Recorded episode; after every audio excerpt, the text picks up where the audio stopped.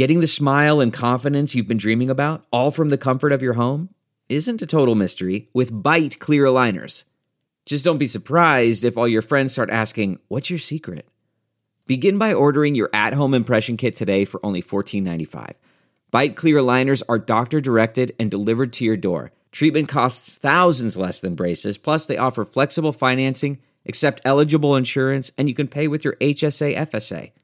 Get 80% off your impression kit when you use code WONDERY at Byte.com. That's B-Y-T-E dot com. Start your confidence journey today with Byte. The Incomparable. Number 682. September 2023.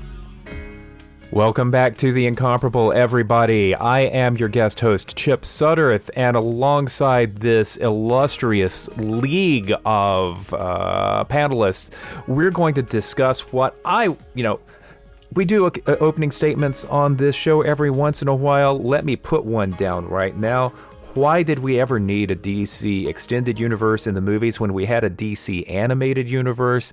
And I think the uh, most idealized form of that animated universe exists in the show that we're talking about today Justice League Unlimited. No bloody A, no bloody B. This is JLU, Justice League Unlimited. With me is a fantastic uh, group of panelists, including my one time professor at the Batman University. Hello, Tony Sindelar.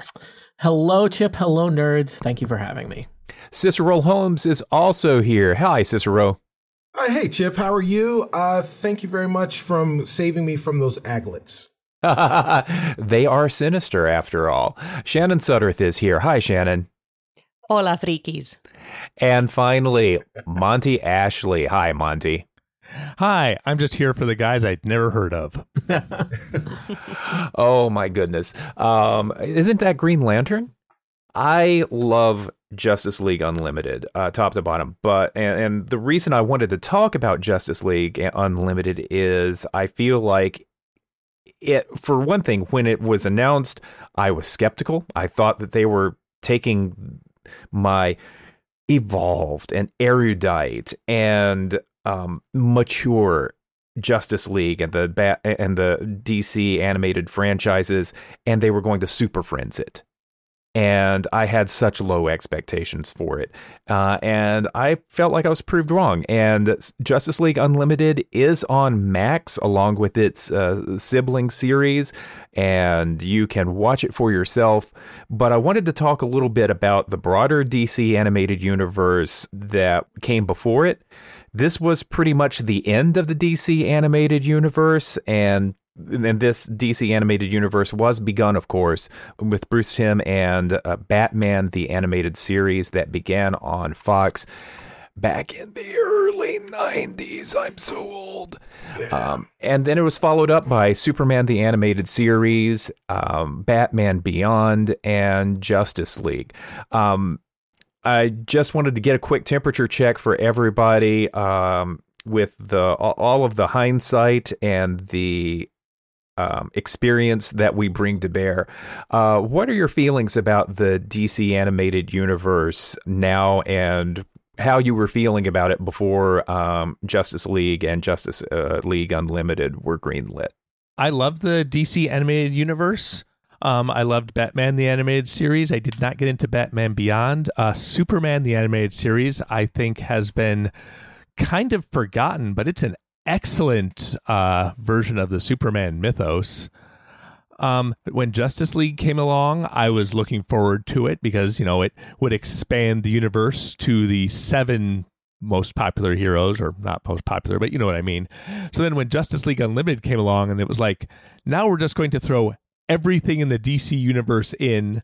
I was like, great, this uh, this just continues to expand the world, and I'm into it. And like I said in my intro, I was most interested in heroes I'd never heard of, like Shining Knight, who's all over Justice League Unlimited, just in the background doing mm-hmm. stuff most of the time. The best way for me to sum it up is um, the DC animated universe kind of was like Ethan Hunt and uh, Mission Mission Impossible Two. Uh, he just they just can't miss, right? Like they they everything they shoot, uh, it, it just lands. Uh, and it was, I mean, it was all great from, you know, from the, the animated series to Superman, um, Justice League. You talked about Batman Beyond. There's one thing that you forgot, and and that is the Zeta Project Mm, and Static Shock. and Static Shock. Well, was so was Static Shock part of the Bruce Timm? Is it part of this universe? Uh, there's a crossover, but but it, it is not a Bruce Timm show, uh, which I guess neither is the Zeta Project, but they're based on. yeah, stuff. yeah. I guess Sorry. they are. I I give it I I I would give it uh, an included because there were enough crossovers involved, and Dwayne McDuffie, who was big into JLU, uh, was the right. showrunner for Static Shock. But um, but it is slightly slightly spin-offy. Mhm. It is sort of a Torchwood to Doctor Who. I don't know. Yes. There you There go. you go. There you go. Uh, yeah, but all that, all that, all of that stuff was great. Um, and uh, but I think JLU was probably the best of of all of it. So, uh, big fan of Batman the Animated Series. Uh, you know, so, such that I had my own Batman the Animated Series podcast for a while.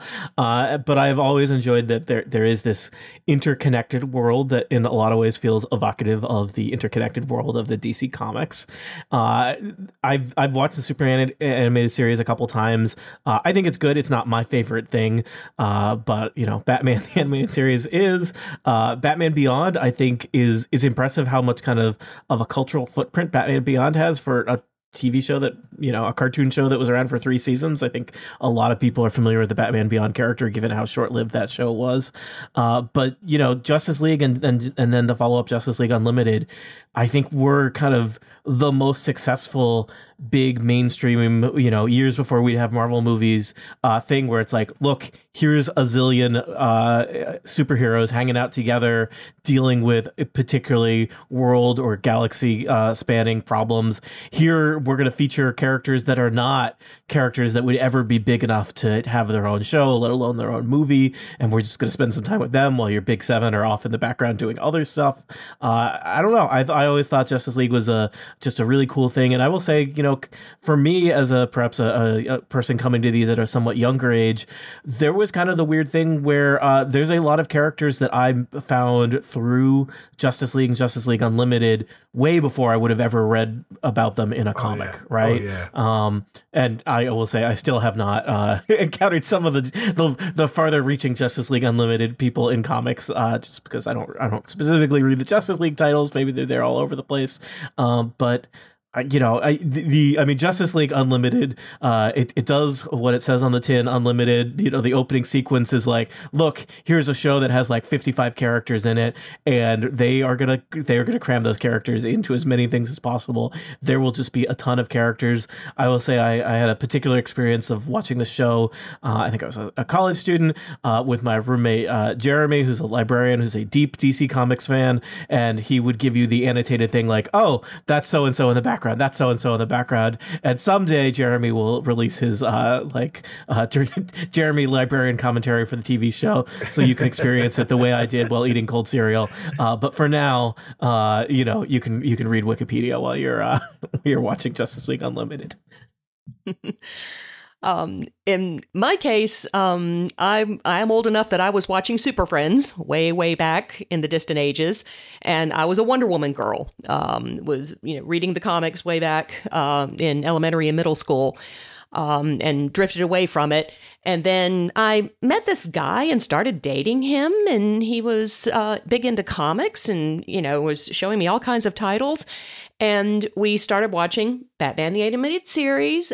I thoroughly enjoyed it. I loved just the masterful way it worked with animation, with reimagining the characters, and so forth. Um, so I we kept watching. Um, Superman. I liked, yeah, okay. Um, I really like Batman Beyond. That just, you know, as as Tony said, the, the way they absolutely that they were able to craft a whole new mythos within the bigger mythos and have it make such an impression um, really, really uh, grabbed my attention. Um, and when finally we got to the Justice League, I was okay. Finally, Wonder Woman. Finally, um, because you know I wanted to see my favorite character. I was not sure about Justice League Unlimited. Um, again, you know, remembering um, the Super Friends and, you know, was, how are they going to do this? Um, but I really liked it is almost seamless the way they went from Justice League to opening the curtains wider and letting more people in, continuing to have these really strong story arcs within the different seasons, um, and still incorporating all of these minor characters, you know, some of which you might have seen, some of which you might not have seen, um, making more connections. But I, I, think Batman Beyond still holds my heart, but I greatly admire what Justice League Unlimited was able to do overall. I love Batman Beyond, but I absolutely heart with the passion of a thousand suns Justice League Unlimited. That's my purest level of DCAU for me. So um, Batman, the animated series, kicked things off there were only two non Batman related characters who ever showed up in that run uh, Zatanna and, of all things, Jonah Hex in a yeah. flashback episode. Ah, yep. Amazing. Yep. Um, and then Superman the Animated Series really opens things up. I think that it is harder sometimes to tell Superman stories than Batman stories because the the, the the character is so much more powerful. You need more things to challenge or contrast with him, as opposed to Batman, who is just this guy, you know. Um, so you had characters like Doctor Fate and Aquaman and the Flash in a classic uh, Superman versus Flash race, uh, showing up in that, and it seemed like you know the the groundwork is being laid there for the possibility of a Justice League series. Instead, following up from Superman the animated series, we get Batman Beyond, which has the first ever appearance of the Justice League. It's the future league. It is called Justice League Unlimited in that episode. Um, Starro is in it. It is kind of wild. Then I believe that the suits finally turned to Bruce Timm and said, we've got all of this IP. Let's let's really do something with it. Cartoon Network wants a wants a Justice League series. What do you say? And so we got Justice League Limited. um, seven char- seven characters: Superman, Batman, Wonder Woman, Martian Manhunter, Green Lantern, John Stewart, Hawk Girl, not Hawk Man, and the Flash. And they carried two seasons uh, with a few guest stars. And I was not happy with Justice League season one. It was appointment television for me um, because I love these characters and I'm a comic book nerd. But the pacing, the weakness of Superman, who they always would knock off, uh, knock out early in the episode just to demonstrate how tough the villain was. Um, Justice League season one wasn't working for me. Um, I thought the stories got more um, robust and uh, stronger in the second season, but um, I was in that weird place where I felt like Justice League could be better. And then I heard about what was going to happen with Justice League Unlimited, and I was super skeptical. How did you all feel about uh, the predecessor series, Justice League? I thought I thought the the original Justice League um, I I kind of I'm kind of with you on season one, Chip. It was it was I I think it was just the the fact that they were like, oh hey, we've got we've got all of these heroes together, and and I think it is it, similar. It was a criticism that I remember having watching the Superman show and then watching the Justice League show kind of right after it was that uh, Superman was kind of a punk um, because because yeah, he was always he was always you know getting his butt kicked, but it was again the reason they had to do that was because he was so powerful, and yeah, and it always made it kind of dumb, right? Like you knew that ultimately, like all right, well, how powerful really is Superman? So can he just like be powerful and and just like you know make make the episode about how uh, Superman beat somebody up and then they ate shawarma afterwards, right? Like, let's why can't we do that? Um, so we got we got a lot of that in season one, and then in season two they were like, oh wait a minute, we can actually do stories where it's not just about like who the monster of the week is, and and we can figure some some uh, some other things out, some other complexities out. Um, and you know, leading into the story arc at the end of, of season two of Justice League, um, that kind of rolled right into uh, JLU season one, which is kind of like Justice League season 3 Mm-hmm. Um, and and uh, the thing that I love about the the most when I think about Justice League and Justice League Unlimited, I think about kind of them as at the same as the same thing. And the most indelible mark on the from the show for me is at the end of season three is, is one of the almost one of the last things that's said is fixing this issue that I've had with with Superman from the beginning, which is you know I, I live in this world made out of cardboard, right? And and he finally gets to let loose, and and I really love that they were able to f- fix that part of Superman for me.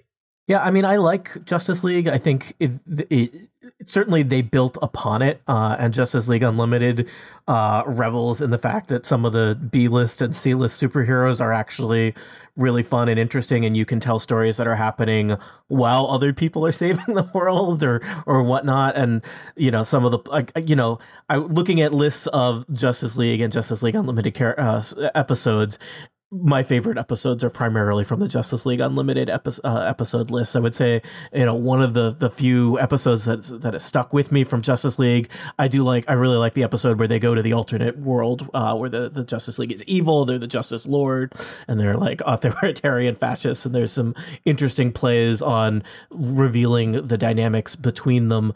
Uh, uh, uh but I will say, I think one of the things that Justice League got really uh, good that then Justice League Unlimited was able to go further with was the friendship between uh, the Flash and uh, Green Lantern as a duo.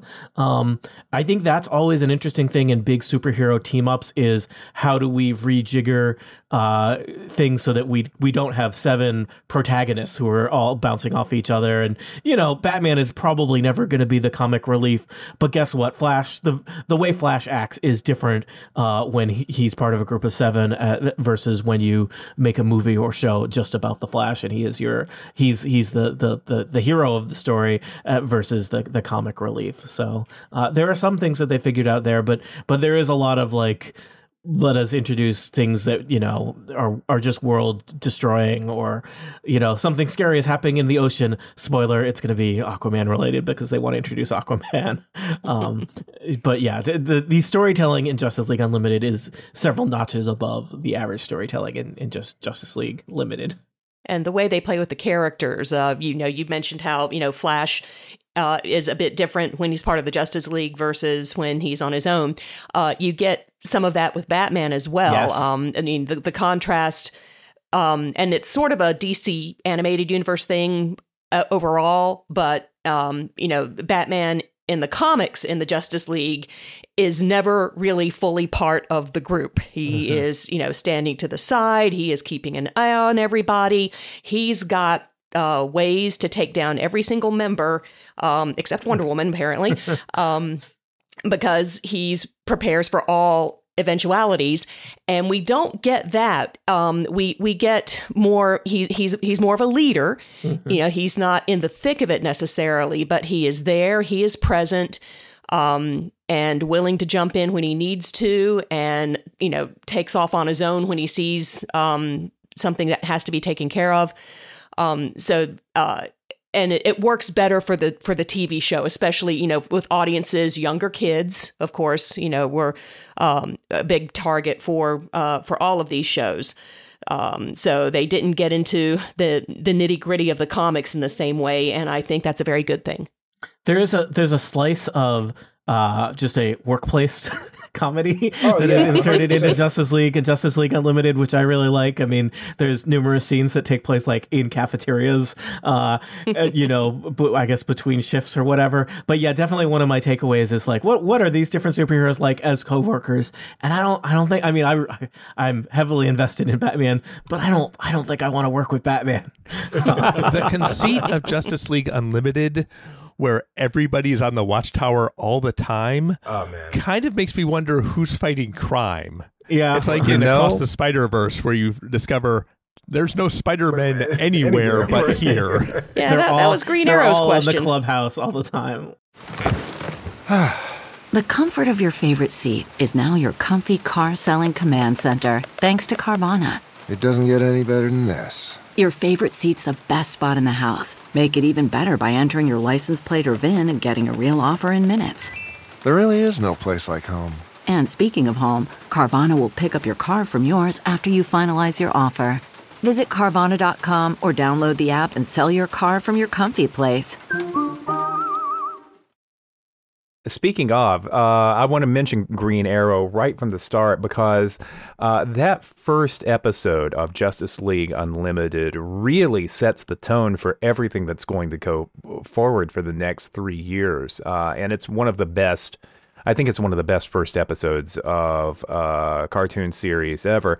Um, just to recap that, Justice League was exclusively two parters um, with the exception of one brief holiday special. So you had these th- this uh, core cast of seven, and every story was a two-parter. So if the story could have been done shorter, no, it had to be padded.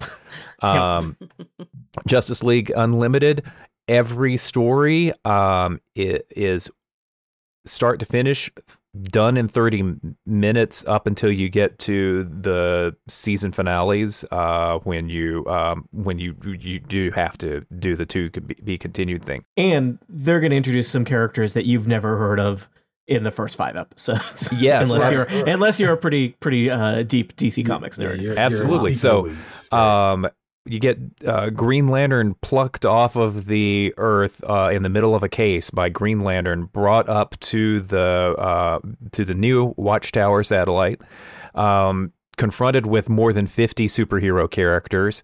Nemesis was there, Creeper was there, Aztec, Aztec was there, um, and and they immediately have a crisis uh, that is happening in a uh, in a communist Asian country that is in lockdown. A nuclear powered bad guy is rampaging, and um, Green Arrow is there to be the what about the regular people um, conscience of the show, and he's established of, of that in that first uh, thirty uh, minute episode.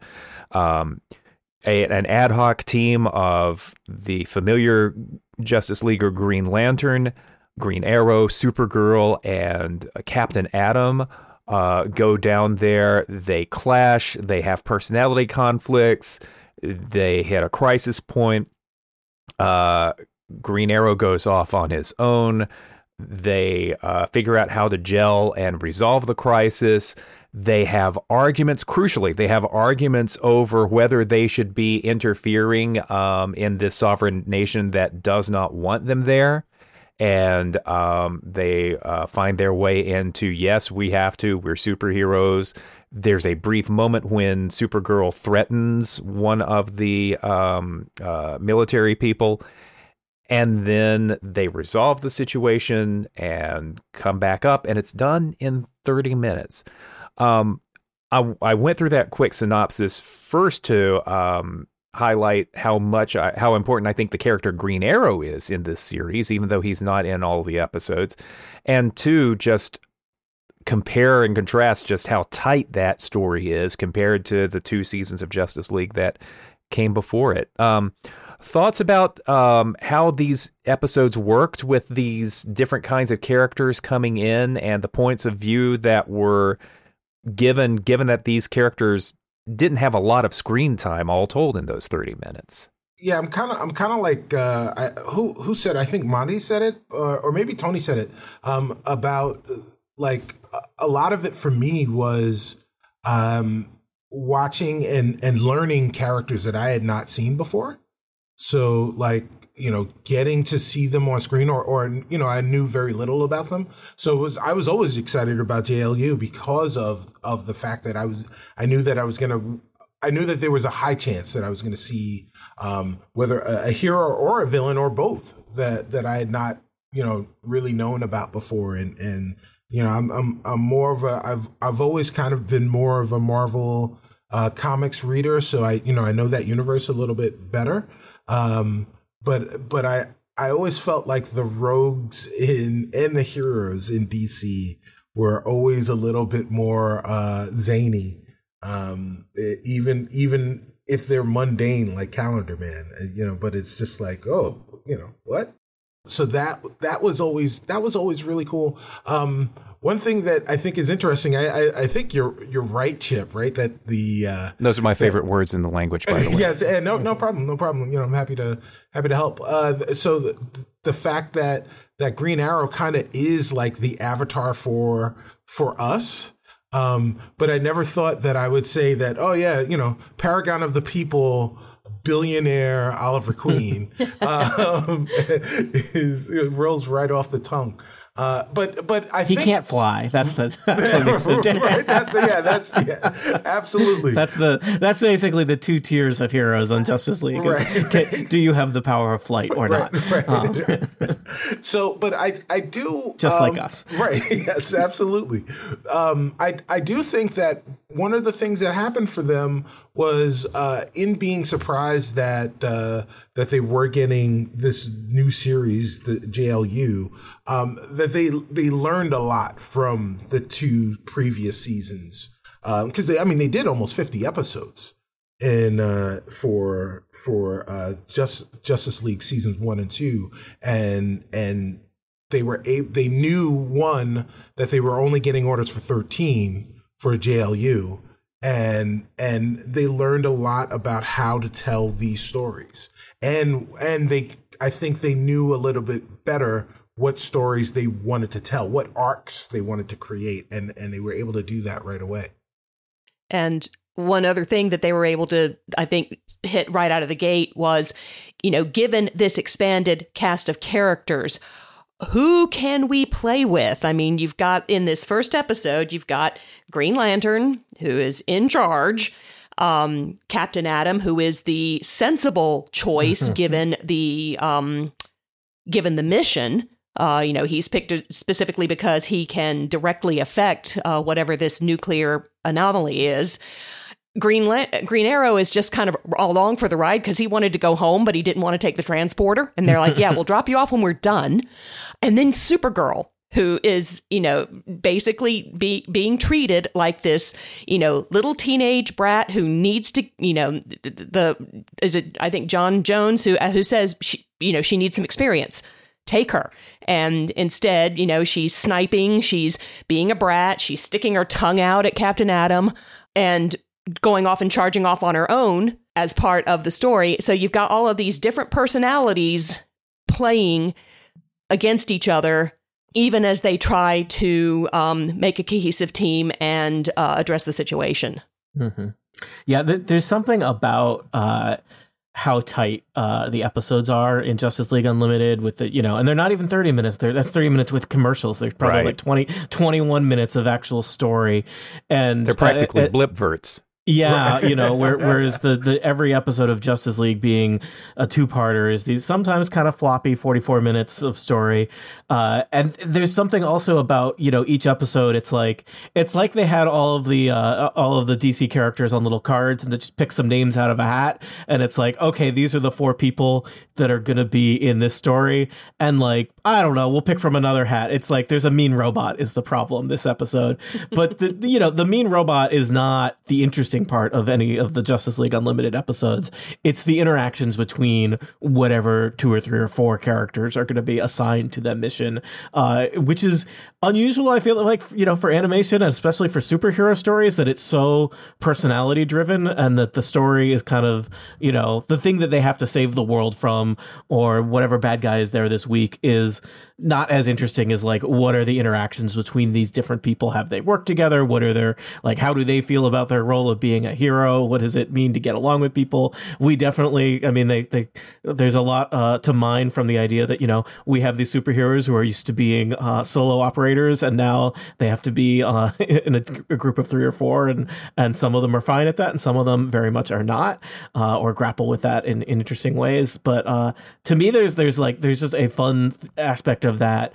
Uh, as opposed to the uh, the other stories that feel a lot more by the numbers. Uh, these these have some kind of spontaneity and randomness to them that uh, I just I, Yeah. I think they work better. and and that was something that made I went through. I was going through and reminding myself of the the different episodes, and it's kind of funny that you know we have this really interesting um, introduction in the first episode. The next two episodes are just original seven characters. Mhm. You've got Superman, Batman, and Wonder Woman in episode two, and then um, Which was a fantastic uh, remount of Alan Moore's For the Man Who Has Everything. yeah, Right. Mhm. Which is what it was called. Yeah. Yes. And then in the next one, it's um, the one where they get zapped into kids, and it's Batman, Wonder Woman, Green Lantern, and I'm blanking on the fourth one. So the next couple of episodes are, you know, focused kind of on the core characters, and then we get into expanding again. Leftover Justice League scripts. Right. yeah, yeah. Um, Cicero s- said uh, "Monster of the Week" episode, and I felt like there was some disparagement in that phrase, but I really love the Justice League Unlimited Monster of the Week episodes because, like you guys are saying, the the arc is in the characters, and that can carry through even while they're fighting Starro or Amazo or whatever nonsense is being thrown at them.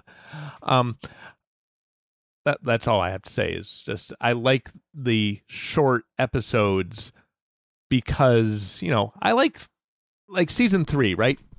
There's an episode called Patriot Act where Stripe, Stargirl, Vigilante, Shining Knight and Green Arrow are in charge of fighting something. Oh my God, remember. yes.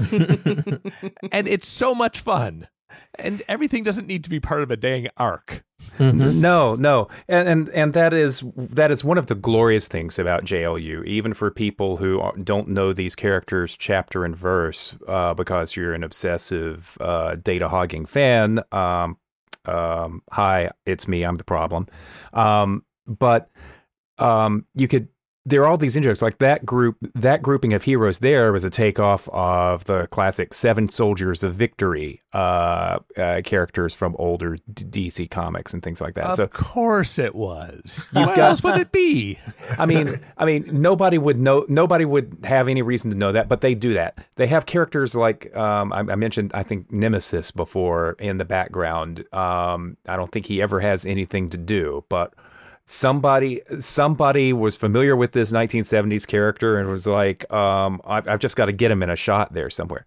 So all of these great mixed matches of heroes against a um, hero of a monster of the week but also um in contrast to my expectations when this show started there are story arcs uh, to be found in justice league unlimited for the most part they tried to do a complete done in one story but um, there are two major plot arcs that go through the three seasons of JLU, and I wanted to trot out the conversation about the uh, the Cadmus project and the tension between this army of superheroes that has sky gods in space on a satellite with a wave motion gun um dispatching heroes down to earth and some at least some uh, folks on earth feeling very very uncomfortable with all of that um, and it turns into a who watches the Watchmen kind of situation. So I wanted to talk a little bit. The Project Cadmus um, story arc crops up in some early episodes in season one before turning into a real through line in season two. Um, nowadays, with um, the boys and Watchmen and Invincible and other sort of critical uh, evaluations of um, what superheroes would be like in the so-called real world. Here we have that issue coming up on a show that was airing on Cartoon Network with your Yep. with with the Super Friends. hmm Yeah, absolutely. I, I mean, I love, I love the fact that we that we got that through line in there because you know you're sitting and you're watching it. I, mean, one of the great things, uh, Chip, thanks um, very much for proposing us do this because it gave me an opportunity to go back and, and rewatch this show that I, you know, genuinely love. Um, but uh, watching the the Cadmus arc specifically, uh, uh, like really allowed me to appreciate how ahead of his time that that arc was in terms of you know like this it's the the one of those postmodern superhero arcs right? Where where we can have cynicism about the heroes that that we have. In fact you know one of the one of the in one of the scenes uh superman's fighting somebody in metropolis and he could have easily they could have easily not fought in metropolis but he decided oh yeah it's in the in the final episode but he, yeah he decided that he was uh he was gonna fight Darkseid and show how powerful he was by punching Darkseid through like punched him up in the air and then he hit him through like 17 skyscrapers and then he he flew around and he basically caught him in the air and then slammed him down into the ground and made this giant pit into the concrete and this you know, you, you're sitting there like, dude, couldn't you have just like taken them out to the country a little bit further and just like beating them up on the side of a mountain or in the grass? Like, there's a lot of work that needs to be done. Like, you've caused a lot of damage. Um, so like that level of cynicism, I I had a a little bit of that when I was watching it initially, but uh, it uh, also allowed me to think like, you know, is this is this show really just for kids? Or is it is it for uh, uh, the kids that will be adults? Or is it for the adults that are already watching this um, with their kids? Uh, there there is a lot there are a lot of layers there. Uh, man it's a good show. Yeah. Yeah, I mean, I think some of it is your uh, relative proximity to post 9-11 stuff informing it, but there is definitely that thing where, you know, you read uh, Justice League comics in the 90s and it's like, yeah, there's a there's a big space station hovering over Earth uh, where all the, the superpowered people hang out and they uh, make decisions that impact world events, and that's good. And then, yeah, Justice League Unlimited uh, kind of poses the question of like, how would people feel if there is, and I mean, I think they even raised it's like the the space station is maybe secret sometimes. Uh, you know, do, do does the average person know that there's a a, a satellite in orbit uh, around Earth where very important decisions about the world are being made by unelected leaders? Uh, hey, the guy handling all the assignments is maybe from Mars, and maybe we don't talk about that much because that makes you uncomfortable. Uh, but yeah, it, that starts to creep in there uh, in a way that I don't think was present in uh, certainly not in earlier DC animated stuff, but in in superhero stuff in general before that with the major exception of Watchmen in terms of like, do we, you know, what if we didn't love all superheroes and, and take their authority as uh, as benign and, and always good for us? Um, yeah. Delve into the shadows of the mind with Sleeping Dogs, a gripping murder mystery starring Academy Award winner Russell Crowe. Now available on digital. Crowe portrays an ex homicide detective unraveling a brutal murder he can't recall.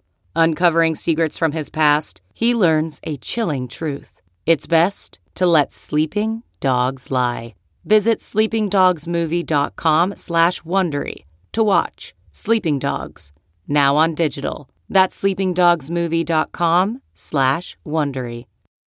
So as that story arc starts to build, not only do we start getting some episode to episode continuity going on, but they also do some callbacks to Superman the animated series, a little bit of stuff with Batman Beyond with the Zeta with a Zeta drone and things like that. Um, especially um, there was a character, a supporting character in Superman the animated series, Professor Emil Hamilton, um, Superman's tech buddy, um, and he at at the towards the end of that series, uh, Supergirl is injured and Superman um, actually threatens and scares Emil Hamilton into uh, trying to save uh, uh, Supergirl's life, and they they actually pull that forward into Justice League Unlimited, and um, spoilers for a decades old uh, cartoon, but Hamilton is affected by that incident so much that he joins the government conspiracy against the superheroes and creates a homicidal clone of um, Supergirl that we will not call Power Girl. Uh, we'll call her Galatea, but um, so so here's so here is in service to this uh, conspiracy storyline that's uh, been building is uh, connective tissue to the all these older series. Um, did you all appreciate that connective tissue? Uh, did you just uh, sort of appreciate and go on, or did you have moments of like, uh, boy, you guys are really making this thing complicated now? I think it. I think this is a place where uh, Justice League did handled it well in terms of there are all these connections, but it didn't feel like perhaps what the the MCU is kind of suffering from, where it feels like there's homework that you have to do. In that the connections are there and you'll appreciate them if you notice them, but they're not usually kind of load bearing critical things where if you are, are don't don't recognize the connection, the episode doesn't make any sense or or you, the meaning of it is lost on you. So I, I think they they thread that relatively well in that there's stuff that rewards the repeat viewer and the person who's seen all the episodes, but also if you just watch a bunch of random episodes from season two, they're pretty enjoyable uh, without necessarily having seen all the homework beforehand. Monty, uh, Shannon, what did you two think of the whole uh, Cadmus uh, arc and the, the the stuff that went on into making that? Um, I I I definitely appreciated its presence. Um, because you know, as uh, as others have mentioned, um, getting to a point where um, addressing some of you know, if superheroes were really a thing, um, you know, I think some of these governments would be trying to to plan against them. I think some of these governments would be um, trying to figure out how to control um, or be ready to defend, you know, things like that.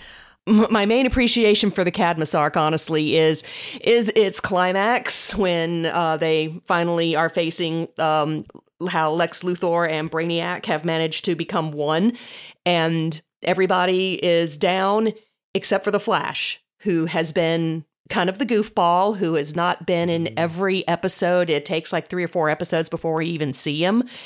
And um, there's this sort of feeling like, you know, yeah, he's fast, he's he's useful, um, but he's they they a lot of people tend to classify him a little bit more in the younger kids category, even though he's one of the original seven.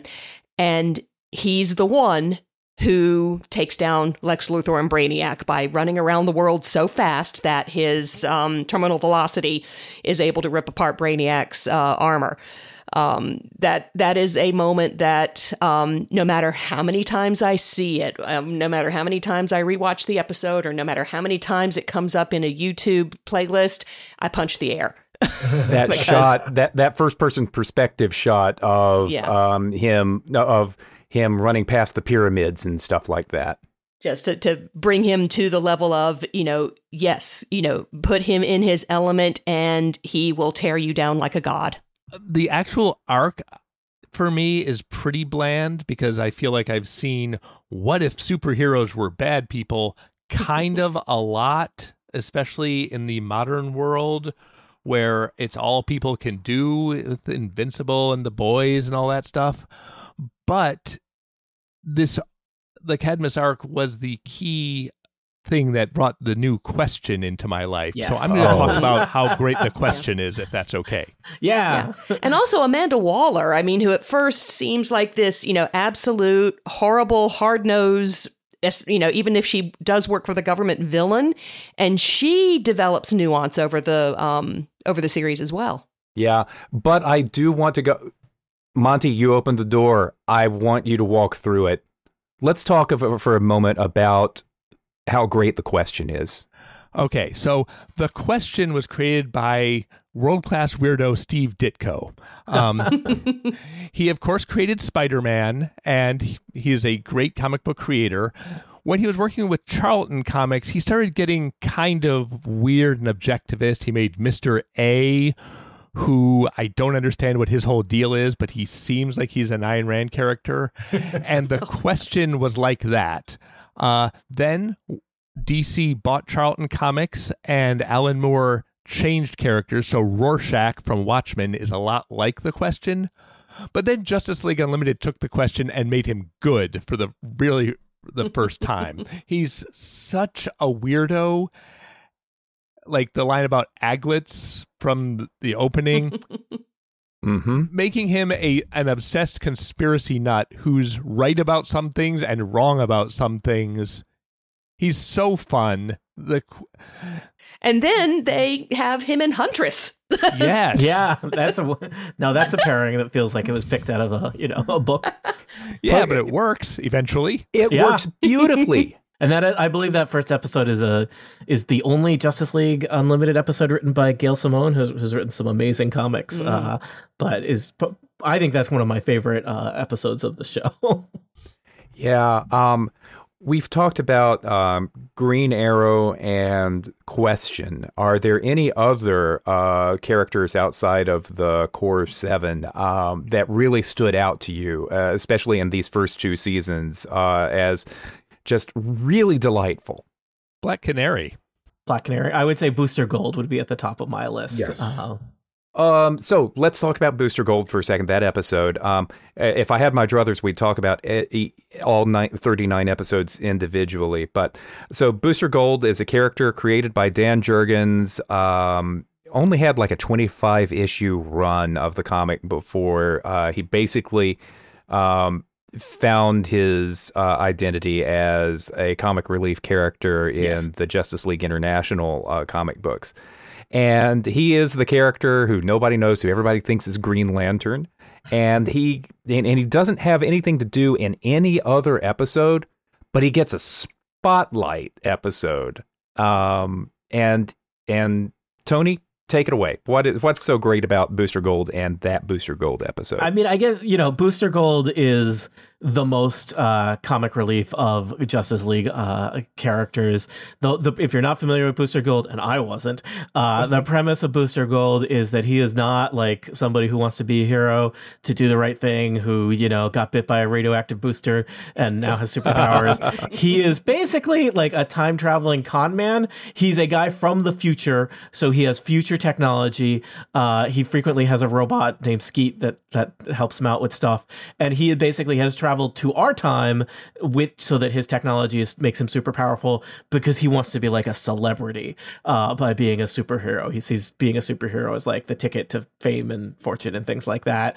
I guess unfortunately he traveled to a time when there's like a superhero on every block, and there's you know the Justice League is th- so, and you know he's he is a joke, and the Justice League kind of knows he's a joke, and he is frequently uh, basically assigned du- duties that are kind of demeaning because you know because he's not reliable and people are not impressed by him. And I, you know because people see through him. Uh, he frequently i think has a kind of we- weird dynamic with batman where batman is not impressed by booster gold. So in the greatest story never told uh, specifically you know like the justice league is in the background dealing with some world ending uh, threat and batman assigns booster gold crowd control.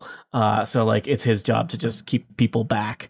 Uh, but then they, you know, so they tell an episode about what happens with that, uh, and and you know what's what's going to go on with that. And it's you know it's it's just like let's again let's do an episode where we focus on a character that you probably never heard of before and tell an interesting side story uh, that's happening while the Justice League is off, you know, dealing with the main action in the background. Uh, and, you know, the Booster Gold pops up in a lot of other uh, DC animated stuff since then. Uh, this is, you know, he's from the comics, but this was certainly my introduction to him. And he's just, you know, it, there's this kind of dynamic of he is uh, kind of a scummy, fame, uh, fame seeking celebrity wannabe who also, you know, learns that, like, you know, saving people is the right thing to do when you have you know superpowers and and you know it is it being being a good person has has a reward as well as uh beyond fame and fortune uh but yeah almost always played for a joke I I love the fact that we got Wildcat. Um, Yeah. who's you know that's a he's a JSA member and and they you know they brought him back and he's and he's still he is still kind of the uh he's still kind of like a, a gumshoe a uh what what do they what do they call those guys uh you know just kind of like a like he came out of a detective novel um it yeah so i i mean i love the fact that they were able to to, to keep that that same characteristic for the character as as we went through um he was in uh like he was black canary's uh mentor in in in uh, JLU and and I guess season two premiere, The Cat and the Canary. Uh, we get to see a, a really good episode between you know GA Green Arrow, um, Black Canary, his his his new boo. Uh, and and Wildcat, so uh, you know I love that. And then as a result of that particular episode, we we wind up having a through line through the rest of uh, that season and and I guess through the series because we go back to uh, hang out or, or run into roulette a few more times after after that that premiere episode. Yeah, I love that Wildcat's thing is just that he's a retired boxer, yeah. but also he's trained just all like of, a cat. Right. he's also trained all of the best fighters in the DC universe. Right. Like that's why I like Black Canary is she's a trained fighter. Oh, she also has a superpower that will knock you out immediately, but she preferred to just kick you a lot. Right. I was just looking through uh, the cast list uh, as we were talking about some of these um, rare uh, or obscure DC characters that were brought in, and it's reminded me how well this. Um, how how well the voice acting has always been in the DC animated universe. Uh, hat tip to uh, casting director uh, Andrea Romano. Um, yep. But oh yeah, these characters that we've been talking about Booster Gold, voiced by Tom Everett Scott uh, from That Thing You Do, Wildcat, James Farina from, um, uh, what was it? Um, Crime Story, Mm, right. Dennis Farina, excuse me. Felix Faust is Robert Englund. Um, Right. Well, you got J.K. Simmons. Uh, J.K. Simmons as Right. just a random general, you know, Right. General Wade Eiling, you know, just yeah, look, yeah, we can get J.K. Simmons. Why not? Uh, it's a really well uh, cast cartoon. Uh, they took they took advantage of uh, every every voice actor that they could get. CCH Pounder as Amanda Yes. Waller is incredible, and um, and the voice direction is superb. None of them feel like drop in celebrities. Uh, they're actually doing voice acting. My favorite scene in the entire series involves an in joke about voice Yes. acting talent. If I could just go over it really quickly. Absolutely. That that that's that's season three, right? That yes, it is. It is of course in the Great Brain Robbery. One of my favorite episodes. uh, when Lex Luthor, normally voiced by the great Clancy Brown, has switched brains with the Flash, normally voiced by the great Michael Rosenbaum, Michael Rosenbaum is now. He's still the voice, but now he's playing Lex Luthor. And of course, Michael Rosenbaum played Lex Luthor in Smallville. And the great joke is he looks in the mirror, to, takes his mask off, and says, I have no idea who this is. Right. That's great. Uh, yeah, that that ju- they just I don't, I don't know if they just dreamed of having that uh, moment all along and, and you know, um and wrote the episode to fit the voice cast or what, but that that's just a absolute uh, shining light there.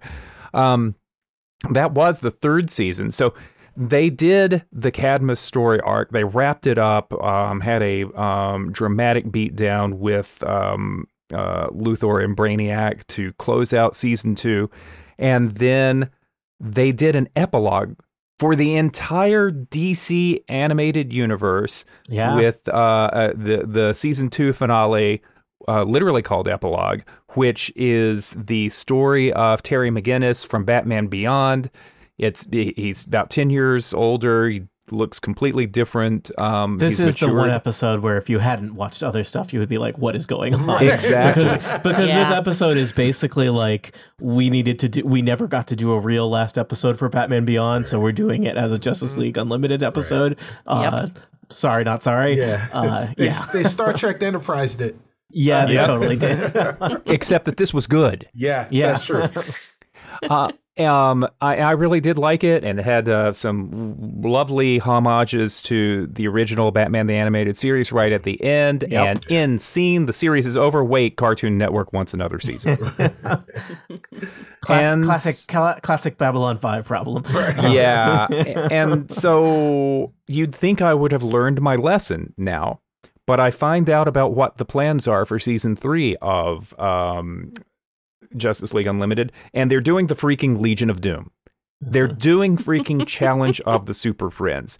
I see art on the internet and they are recreating the skull faced headquarters in the swamp from the 1970s. And Chip, I'm like, you are obsessed with Super Friends, and I'm stepping in right now. What do you have against Super Friends?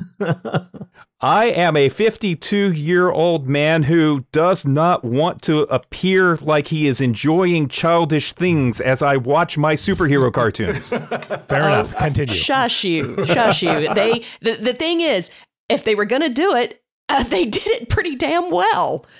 You know, that's the thing. I mean, the the Legion of Doom story arc is you know really interesting because they get into the infighting like of course this set of Yeah. villains is not going to get along Yeah. and and fall into lockstep behind luthor uh, for every attempt This to is take what over the world happens when you, you know, you have a super genius and a super genius gorilla in the same workplace. Is there gonna there's gonna be tension? And and an idiot zombie who can't die. And yeah. I always Sinestro's often in the background there, and he doesn't have any lines, and I'm like, "Why? How, what are you putting up with these people, Right, for, Sinestro? You, you got a magic ring. What's, you don't yeah, need what's this." in it for him? Yeah, yeah Uh, Yeah, you know but the- and- oh yeah, go ahead, go ahead, Shannon. No, I, I was just pointing out, you know, and then the Ultimen was a really, you know, interesting, cool takeoff on, you know, bless their hearts, you know, all of those characters that that Super Friends came up with just to just to answer the diversity issue.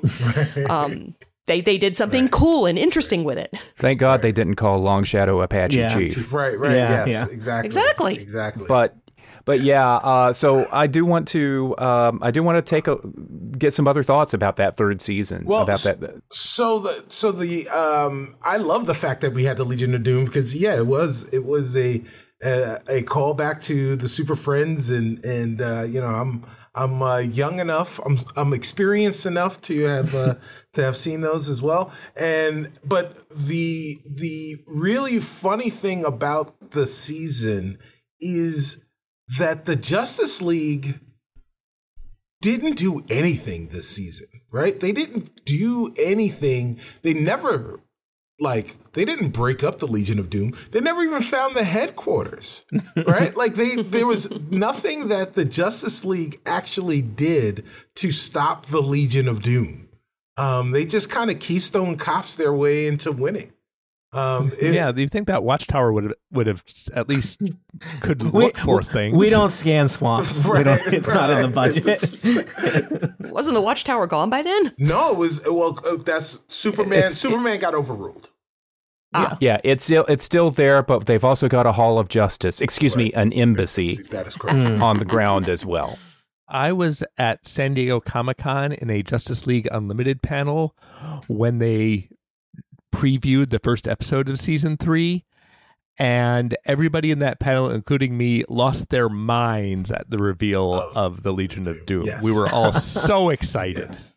Like, no hesitation, no, oh no. This was all, yes, let's go. Yeah. Legion of Doom, heck yes. Well, and I, you know, I think the Legion of Doom they pull off well. I think they they hit that r- balance perfectly in terms of, you know what, a lot of comic book villains are goofy and not that, uh, that threatening, and maybe they should be thugs working for Lex Luthor on it, whatever hijinks he has that week. Because like Polaris, I'm not intimidated by Polaris, but he, or sorry, sorry.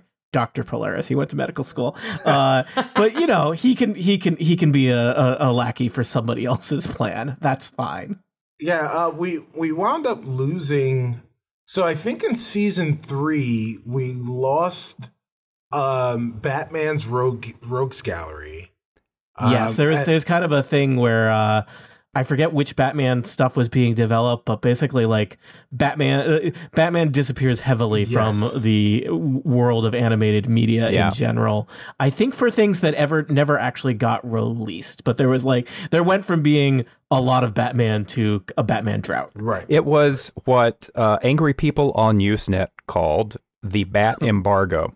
And I may have been one of those angry people um, because, in part, they had the Batman series that, Right. with voiced by with the character voiced by Rino Romano that was sort of happening at the same time, and they had to do all kinds of negotiations to get Batman and the Batmobile to stay in the show.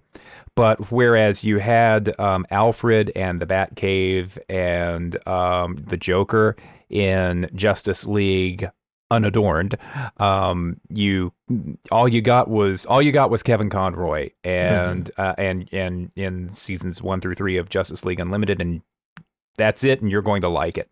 I think they even had Hugo, Doctor Hugo Strange, uh, uh, at the Cadmus table at one point, and some suit noticed that, and that was the end of Mhm. that. Mm. I'm sorry, I th- my attention to detail has um, taken taken me down a, a rabbit hole again. What rabbit hole? Right, Please go on. Right, exactly. We're all very interested. Yes, we're in that. We're in the hole with you. The call's coming from inside the house. um, other thoughts about the Legion of Doom season and um, and, and the wrap up that included the return of uh, one Darkseid and the anti life equation. Well, it's you know it's very uh, comic booky in a, in a in a good way. That in the end, guess what? They're gonna need some of the uh, they're gonna need Lex Luthor and some of the other villains to help take out Darkseid, uh, Darkseid, I did the same thing. yeah, you know, uh, that works. It's uh, you know, they they live there. They they can't you know they can't conquer the earth if, uh, if outside forces conquer the earth, or they can't rob a bank if the bank is destroyed. Uh, so it's you know they may be villains, but they're still Terrans. I don't know. So get get off my earth. Um, I like the Darkseid stuff because it is the Jack Kirby fourth world stuff and it's done really well. Like in general, starting with Batman the animated series, I feel like the DC animated universe is the best version of every Yes. DC character. and that's definitely true for the fourth world stuff. Like Granny Goodness in the comic books is kind of dumb. Put Ed Asner's voice on Granny Goodness, now you've got something. yeah. they really they really knew how to shine every potato that they were given. Um, you know, I, I, I it is tricky in that uh, you know, Darkseid stories have been ad- adapted a lot, like too often. They, it shows up in a lot of different animated shows and mo- and animated movies, and and uh, and uh, so I am tired of seeing Darkseid. But this was my first time seeing Darkseid, and so uh, so it was great.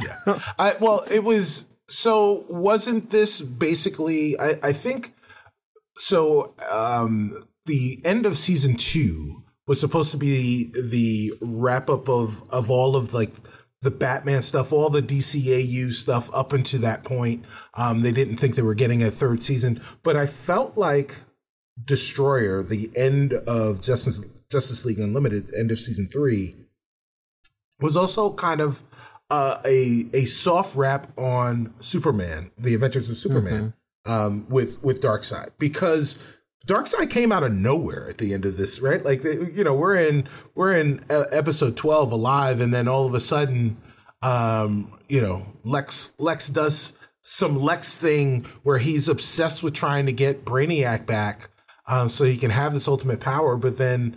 But then, yeah, Darkseid comes out of nowhere. Like, I just, I, I felt a lot like in this season, there wasn't a lot. They were surprised by the fact that they were getting this third season, uh, and and they didn't necessarily have a story. They didn't have an arc that they really wanted to go on, so they just kind of created one. Was like, hey, you know, why don't we talk about the Legion of Doom, and we'll do some Legion of Doom stuff. And we can't use the Joker, so why don't we use, you know, since we can't lean into the Batman's Rogues Gallery, why don't we lean into the Flash's Rogues Gallery? And we'll get General Grodd in there, and we'll get Captain Boomerang and Mirror Master, and we'll do some goofy things with these guys, and it'll be fun, and we'll Legion and Doom it up, and you know, but it'll always be about Lex, uh, and and Superman, and like whether or not Superman's going to have like a an anti-hero turn or something like that, just kind of spurned on by by Superman, I mean, you know, by Lex Luthor. Um, but who else can we get in there to to kind of give Superman his moment of closure? Oh yeah, Darkseid, because yeah, right, like, and uh, you know, and again, I'll, I'll call back back to you know to Destroyer that you know that that particular moment where where uh, Superman is finally like, yeah, you know, I feel like I live in a world made out of cardboard, and I always have to hold back. You know, I always have to think about whether or not uh, if I'm, you know, if I hit somebody too hard that, that they're to die. And, you know, I'm constantly trying not to kill people. Um, but I don't have to worry about that with you. You can take it.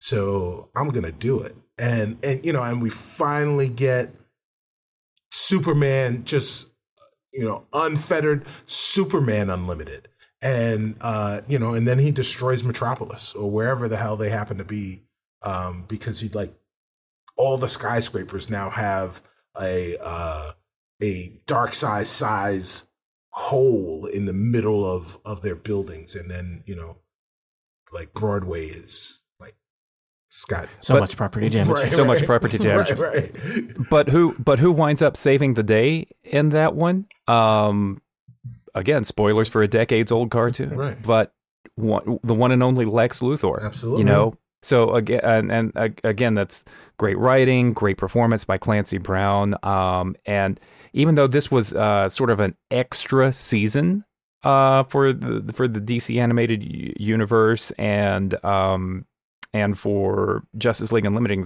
Unlimited itself, I thought it was just a really satisfying, satisfying conclusion. Uh, speaking of concluding, we need to start wrapping up this podcast. Uh, to do that, I wanted to ask you all for a couple of favorite characters, favorite episodes. If you uh, if you want to encourage some listeners to give uh, Justice League Unlimited a shot. You could obviously start with episode one uh, on Max, but if there is a favorite story that you want to uh, trot out uh, or favorite characters that people should focus on, who would you recommend? The question is so yeah, you know, question authority is is a great one from season two. Um, just so you can get a, a sense of just how out there uh, this particular uh, show can can get, while also knowing that yeah, Superman and, and Wonder Woman and Batman and, and the Flash are all in it. Um, that's a great one. Uh, one thing that I I just want to say is I want to know the story. I wish there was an episode just strictly about the people that work there, and we kind of got one of that in Task Force Task Task Force X, the hardest episode to pronounce. Um, but yeah, just like there's all these people that work on the watch on the watchtower. They're just regular folks. How the hell did they get that job? Like, what's the interview process to get know, the right? job? And and you know how much do they pay? Like, I, I Justice League Unlimited Lower Decks. Right, mm. right. J L U L D. Mm. I would say it's probably not a good episode to start with, but one of my favorite episodes that I would put on a, a short list if you just want, if you didn't want to watch all 39. Uh, it's one of the rare two parters, uh, is the once and future thing, which involves time travel Yeah. hijinks, and they both travel to the old west and then forward in future, uh, to, uh, kind of a Batman Beyond kind of uh, era, and it's Batman, Green Lantern, and Wonder Woman centered story, uh, but with lots of kind of cameos from both uh, past and future DC and uh, DC folks. Uh, I don't know. I like that it's a time travel thing that has. It's like we go, we're gonna go into the past and the future. That's what I want in time travel. Is both both ways. You know. I think it actually does work kind of standalone. Um, there's, uh, yes, there's there are obvious references to things that have happened for the pasts of these characters, but yeah, I think it's still, I think it's still pretty satisfying on, uh, on its own. Mhm. It's got that bit where Green Lantern turns into Hal Jordan and he just says, I'm up to speed, carry, Carry on. on, right. I'm a professional, you jerks. Yeah. Green Lantern, one of the most competent superheroes, fiercely competent compared to some other some other jerks who got tights. Um, I already said my episodes, but I'll say them again. Uh, Patriot Act, an episode that focuses exclusively on like D list superheroes and Green Arrow, um, is a lot of fun. And the Great Brain Robbery, yeah. um, it's just an enormous amount of fun. Yeah, I, th- I think one of my favorite episodes is, um, even though it doesn't feature any um, non uh, original seven characters, is kid stuff um, because they actually take the they make the effort to try to extrapolate. Sure, Shrink, Superman, Batman, Wonder Woman, and Green Lantern. What are they going to be like as kids? um they they get superman being you know back to you know happy-go-lucky wide-eyed kansas farm boy um wonder woman kind of takes charge she's the big sister she, she's going to like you know boys come on we got to get ourselves together Batman's snarky sort of loner behavior turns him into like a brat. Mhm. Um, and you know, Green Lantern is apparently like up for whatever reason, sort of younger than the others, and he's um, you know, quick to act out uh, accordingly. And So it's got yeah, a the- stigmatism. Yes, exactly. yes, he, he has to conjure up some nice green glasses so that he can see. Um, so you know, I really like you know how they play with the characters that way in that specific episode. Um, I'd say my one of my favorites um, characters that hasn't been mentioned yet is Zatanna. Um, in part, she's um, a character I first ran into when I was reading Wonder Woman comic comics decade, decade, decades ago. They did like this five part series where they brought in as many of the female DC characters as they could for this one giant arc, and she was a big part of that. And then I like never saw her again until she pops up in the Batman animated series briefly. And so I was very happy to see her again, even though um, the episode that she's the most part of, this little piggy, is not one of my favorites.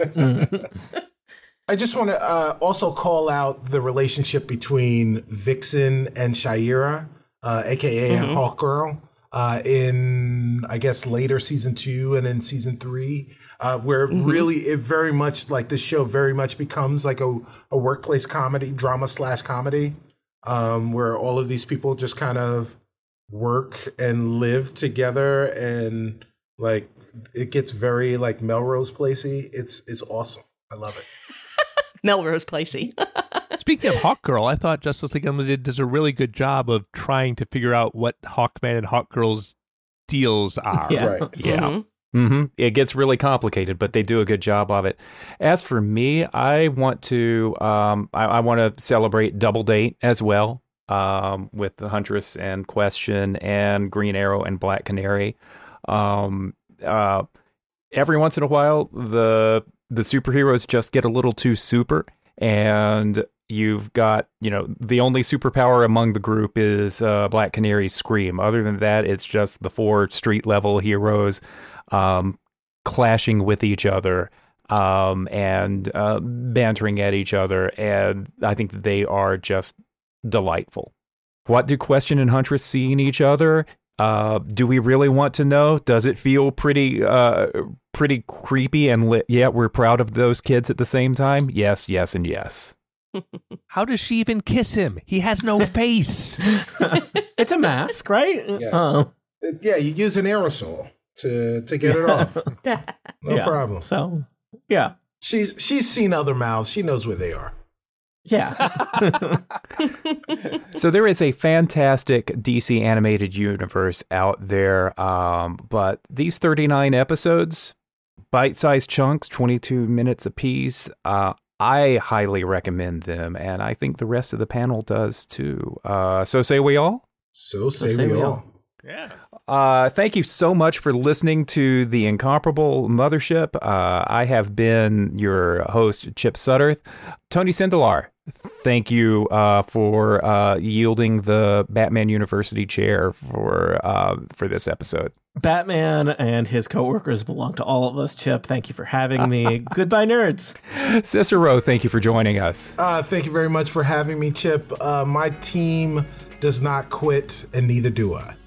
Shannon Sudderth, uh, thanks for uh, walking into the other room of our house and recording this with us. Always a pleasure. and Monty Ashley, thank you, sir, as well. Justice League Assemble, Chip.